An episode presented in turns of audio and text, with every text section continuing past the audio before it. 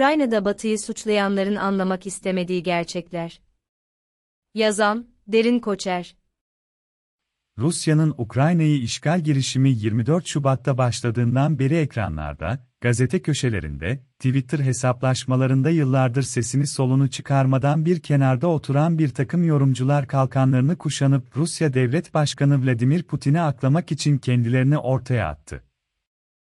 Putin'in emriyle Çeçenistan'da yıkılan kentleri ya da Suriye'de yok edilen sokakları yaşamamışız gibi, Putin sivil öldürmez, diyenden, Ukrayna halkının Rusya'yı bir kurtarıcı olarak karşılayacağına kadar varan, bitmek bilmez bir yalan, utanmazlık ve, doğrusu, ahlaksızlık sardı ortalığı. Zor soruların kolay cevapları olmaz. Hele ki mesele siyasetse, kolay soruda kolay cevapta ender bulunur. Fakat dünyaya yön veren kararların birkaç karanlık adamın, kendileri gibi karanlık bir odada oturup, viskilerini içip prolarını tüttürürken karar aldığını, bu yüzden de her şeyin oyun, herkesin oyuncu olduğunu düşünmek, zor sorulardan kaçmak için iyi bir cevaptır.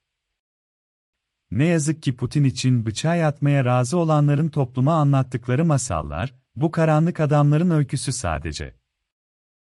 Hikayenin kötüsü, 200 bin askerlik ordusunu egemen bir devletin toprağına sokmuş, doğum hastanelerini bombalamaktan dahi çekinmeyen bir Putin Rusyası varken bile, elbette Beyaz Saray'da oturan o takım elbiseli adamlar ve NATO'da kontrol ettikleri kuklaları. Geceleri yataklarında uzanıp uydurdukları bu fantezilere karşı hakikati anlatmak elzem. Bu sebeple çok sık ortaya attıkları palavralara, hakikatle cevap verilmeli.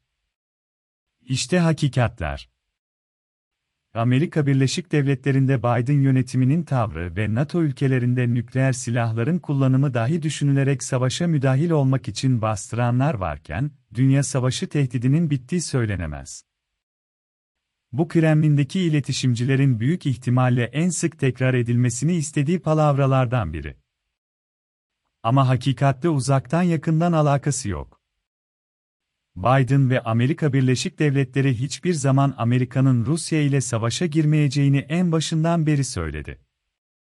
Savunacakları alanın sadece ve sadece NATO sınırları olacağını defalarca açıkladılar. Köşeye sıkışınca çaresizce etrafındaki her şeye saldırmaya başlayan bir kedi gibi Putin de NATO ülkelerine saldırmadıkça, Rusya'nın karşısına batılı bir ordu çıkmayacak.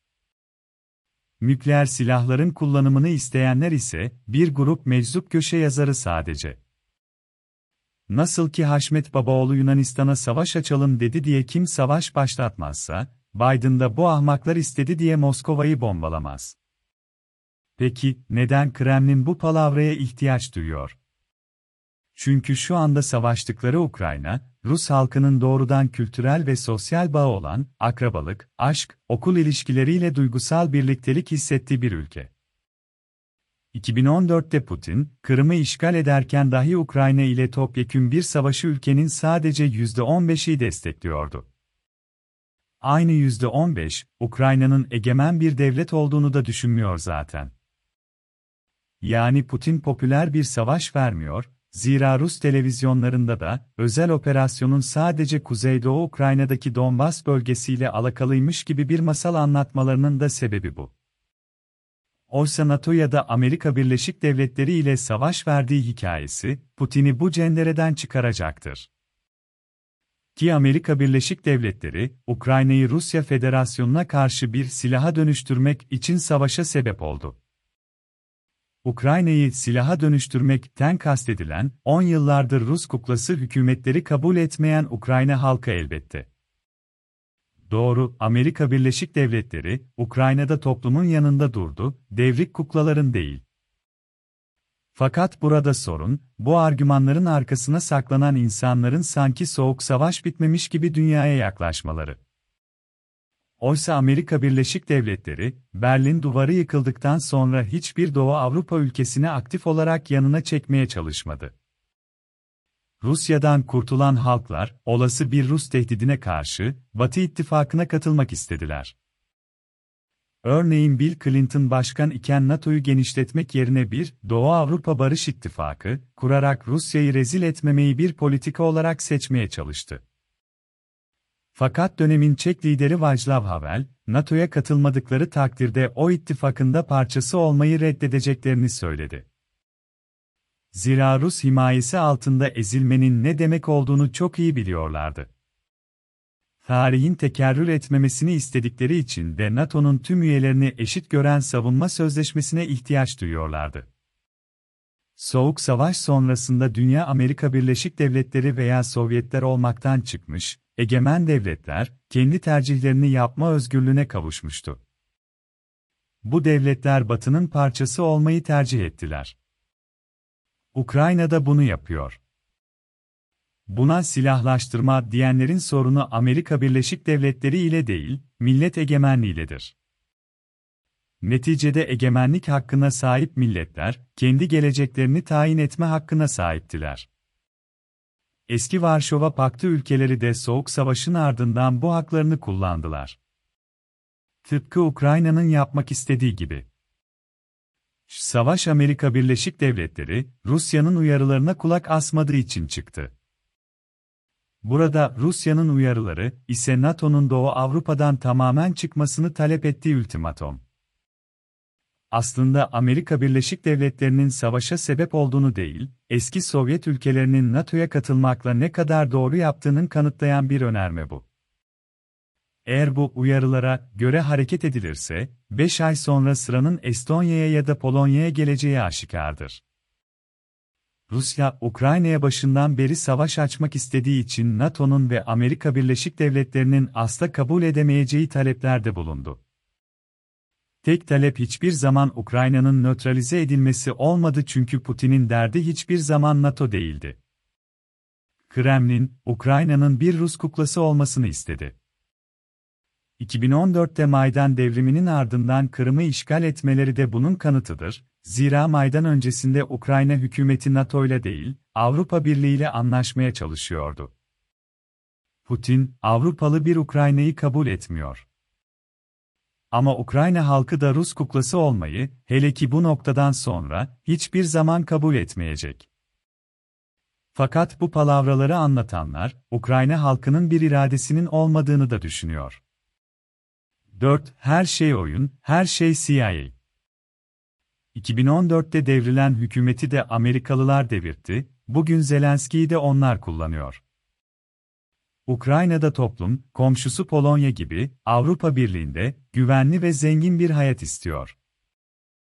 Birbirinden pek de farkı olmayan bu iki devlet arasında katbekat zenginlik farkı olmasının nedeni nedir? Ukrayna'nın Rusya ile uğraşan, sürekli güvensiz bir yatırım havzası iken Polonya'nın NATO ile güvenliğini, AB ile ekonomisini güvence altına alması. Ukraynalılar tabii ki Rusya'dan kurtulmak isteyecek. 2000'lerin başından beri de ne zaman hükümetleri bu yoldan çıktıysa, cevap batılı devletlerden değil, Ukrayna halkından geldi. Amerika Birleşik Devletleri, eğer Ukrayna'da bu kadar oyuna kalkışacak olsaydı, 2014'te Kırım ve Donbas'ın işgali karşısında suspus oturur muydu? Obama'nın 2016'da verdiği bir söyleşide, Amerika Birleşik Devletleri'nin Kırım ve Donbas için savaşa girmesi gerektiğini düşünen bir kişinin bile yoktu kabinede. Unutmayalım ki Ukrayna bizim için bir milli çıkar unsuru değildir ama Rusya için öyledir. Dolayısıyla bu asimetri ortadayken yapabileceklerimiz sınırlıdır, demesi bunun örneğidir. Batı'nın bu süreçte en büyük günahı, Putin'i 2014'te yeterince cezalandırmamış olmaktır. NATO, Rusya'yı çerçeveleme stratejisi ve genişleme politikasıyla Rusya'yı kışkırttı. Bu savaşı yaratan NATO'dur. NATO'nun bir çerçeveleme stratejisi yok.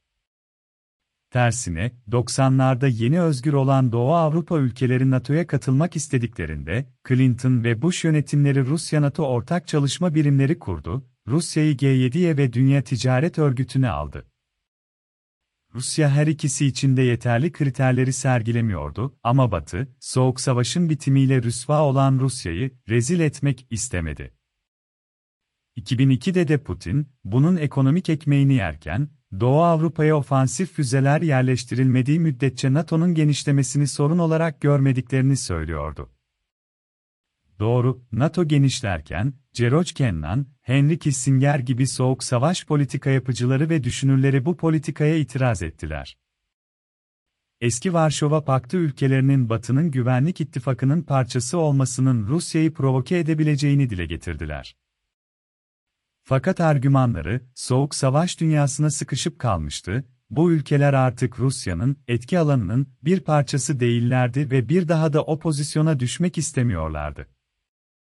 Soğuk Savaş sırasında Amerika Birleşik Devletleri, Çek Cumhuriyeti'ni dümdüz eden Sovyet tanklarına dahi pek söz söyleyemez bir pozisyondaydı. NATO'nun genişlemesi sayesinde Avrupa'nın sınırları genişledi. Bugün Ukrayna'daki savaşı Avrupa'nın göbeği olarak görmemizin sebebi budur. Diğer Varşova Paktı ülkelerini Putin'den koruyan ise NATO'dur. Amerika Birleşik Devletleri, Sovyetler Birliği'ne NATO'nun genişlemeyeceğine dair söz verdi. Bu Putin'in son yıllarda en sık tekrar ettiği palavralardan biri. Yukarıda söylediğim gibi, buna benzer cümleleri Batı ile ilişkiler sayesinde ülkesi paraya para demezken kurmuyordu. Meselenin aslı şu, Sovyetler Birliği lideri Gorbaçov ve Amerika Birleşik Devletleri Dışişleri Bakanı James Baker, Almanya'nın tek devlet olması sürecini görüşürlerken Gorbaçov, Baker'dan Almanya'nın NATO'ya katılmamasını istediğini söyler. Buna cevaben Baker, tekrardan askeri yatırımlarını yapan, Avrupa'nın süper gücü olan ama NATO üyesi olmayan bir Almanya'yı mı tercih edersiniz, yoksa Almanya'nın ötesine geçmeyecek bir NATO ve güvenliğini NATO'ya borçlu, savunma kabiliyeti olmayan bir ülke mi, diye sorar. Gorbaçov ikincisini isteyeceğini söyler. Ama bu bir sohbet sırasında gerçekleşir, hiçbir zaman yazılı politikaya dökülmez. Zira Baker, Amerika Birleşik Devletleri Başkanı George H.W. Bush'a bu konuşmayı aktardığında, onlarca yıllık mücadeleyi kaybetmiş bir devlete hiçbir güvence verecek halimiz yok, cevabını alır. Konu bir daha asla açılmaz. Amerika Birleşik Devletleri böyle bir söz vermez. Özetle, bu ve bunlara benzer palavraları tekrar edip duran insanların alerjisi milli egemenliğe karşı bir alervidir. Zira Ukrayna'da yaşanan, Ukrayna halkının kendi kaderini tayin etme özgürlüğünü elinden almaya çalışan bir Rusya ile kendi egemenliğini korumaya çalışan bir millet arasında yaşanan bir savaştır. Bunu göz ardı ederek bu savaşa dair söylenen her şey eksik kalmaktadır.